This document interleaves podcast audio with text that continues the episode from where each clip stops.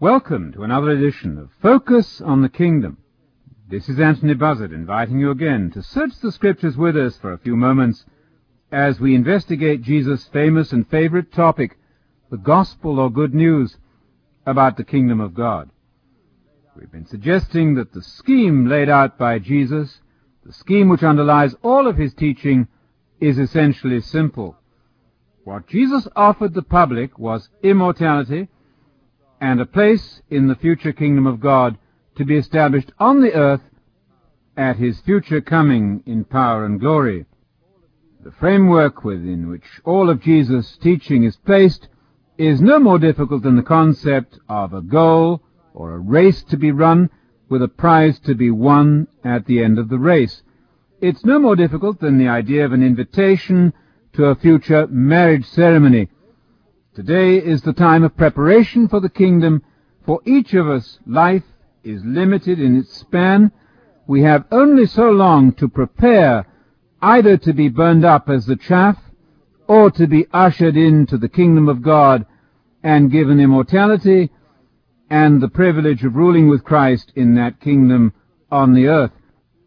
Typical of Jesus' view of the future is given in his famous beatitude in Matthew 5 verse 5, where he said, Blessed are the meek, they're going to have the earth as their inheritance.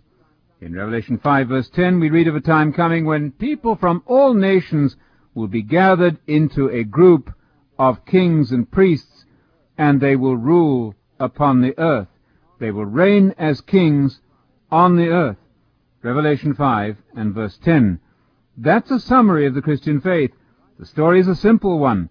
We are invited by the gospel message concerning the kingdom of God, Jesus' gospel message, to prepare now in order to take part in that great kingdom of God to be established on the earth in the future when Jesus comes back. Now, my agnostic and atheist friends say to me, do you really take this material seriously? How do you know that any of this is true? How do you know it isn't just a Jewish fable or a Christian fantasy? Anybody who's worked with the Bible for a period of 40 years becomes convinced that there's something supernatural at work in the pages of the Scriptures. This is not the composition of men dreaming about the future or trying to exalt themselves to positions of leadership. This comes as the inspired word of God who controls the destiny of mankind and who's working out his grand scheme to produce peace on the earth. That's our faith as Christians in the inspiration of Scripture.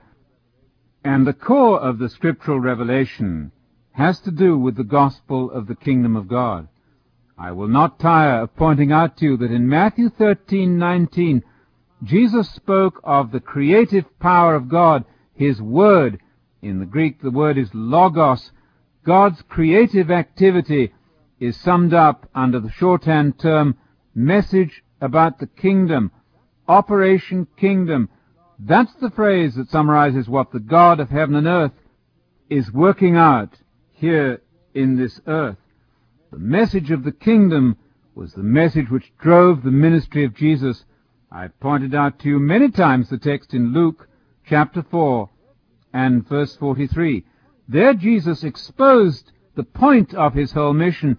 He said that God had sent him for one definitive purpose, namely the preaching of the gospel concerning the kingdom of God. You would expect that phrase, gospel of the kingdom, to be heard everywhere from Christian pulpits, but it's surprising how little attention is paid to the teaching of Jesus. That surely ought to be a sanitary shock for us. Is it possible that a church can trade under the name of Jesus without actually teaching his teaching? These are challenging questions, and they merit a most careful investigation on the part of those many of our listeners who are careful students of the Bible. The text in Acts 17 verse 11 is still of paramount importance. We read there of the Bereans who searched the scriptures, investigated the scriptures daily, to see if what they were hearing was true. And this, Luke tells us, caused many of them to become true believers and to set out on the path that leads to immortality in the future kingdom of God. The kingdom of God was the center and the heart of Jesus' teaching. It was the center and the heart of Paul's teaching, of Philip's teaching, of Peter's teaching. It is the constant underlying message, God's creative tool, the medium of his revelation. The message of the kingdom is the means by which God transmits his personality and his character, his power and his love to us. It is the means by which he creates in us a new man after the image of Jesus Christ, his beloved Son. Jesus in the Bible is the Messiah and the Son of God, the agent of the one God of Israel, his Father. The God of Jesus is the God of Israel. Jesus is the Son of God and the Messiah, the Christ. He is the Lord of Psalm 110 and verse 1. Let me tell you a little bit about that psalm because it's quoted or alluded to in the New Testament more than any other passage from the Old Testament. It's therefore of vital importance to our understanding of the personalities involved in the great drama which unfolds in the pages of the Bible. In Psalm 110 and verse 1 we have a supremely important oracle outlining for us the future of God's plan. In Psalm 110 and verse 1 we read that Yahweh, the one God of Israel, Jehovah if you like, or Yahweh, Nobody knows exactly how to pronounce the divine name, but Yahweh, the one God of Israel, speaks in an oracle, in a prophetic oracle, to David's Lord. David's Lord, of course, is the coming Messiah. He's to be the Lord Christ. And Yahweh there speaks to David's Lord, the Messiah, and he tells him to sit at his right hand until his enemies are made his footstool. That, of course, summarizes the whole drama of Jesus' career from the moment at which he was taken to the right hand of the Father until that decisive time when he descends from heaven again to rule in the kingdom, when his enemies will indeed be put under his feet.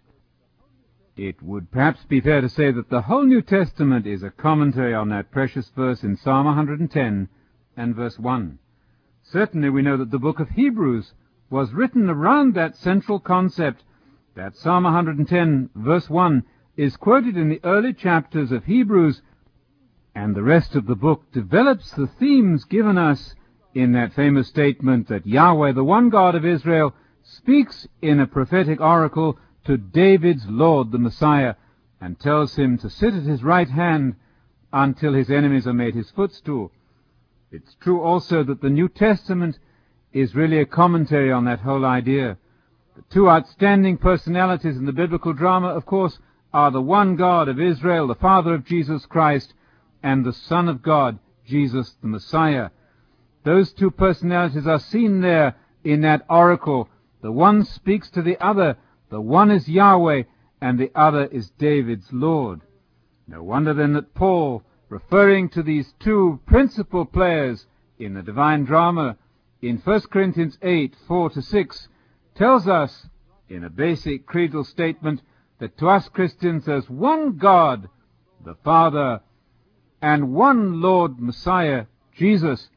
That's of course based on Psalm 110 verse 1, where the one God, Yahweh, speaks to my Lord the Messiah, our Lord Jesus Christ. There's one Lord Messiah and one Lord God The two major players in the drama are seen there in the prophetic oracle as seated in the heavens. The one God of Israel, Yahweh the Father, addresses his agent, David's Lord and Messiah. How was it possible that that Messiah could be both the son of David and also his Lord? Well, quite simply because Jesus was the lineal descendant of David the king, According to the records in Matthew chapter 1 and verse 20, Jesus was begotten by the power of the Holy Spirit. As the angel said to Joseph, that which is begotten in her is from the Holy Spirit. God therefore became the Father of Jesus Christ by that divine begetting supernaturally in the womb of Mary, constituting, as Luke 135, Jesus as the Son of God and the Messiah. At his ascension, he was appointed Lord and Christ, according to Acts 2 and verse 36. God made him Lord and Messiah, And Peter there in Acts 2 in that famous sermon then proceeds to quote Psalm 110 verse 1. The Lord said to my Lord, Sit at my right hand until I make your enemies your footstool. It was by divine appointment that Jesus became the Lord Christ in power at his ascension. He had always been the Lord Messiah, of course, even from Luke 2 and verse 11, where the angels are informed that the one who is born in Bethlehem is the Lord Christ.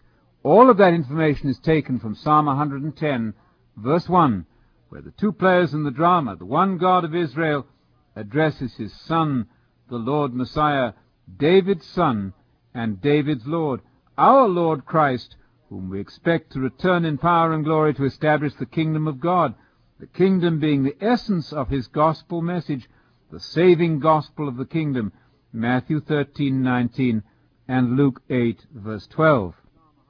This extensive use of Psalm 110 and verse 1 is typical of the fact that the New Testament is deeply rooted in the Hebrew Bible, what we unfortunately call the Old Testament.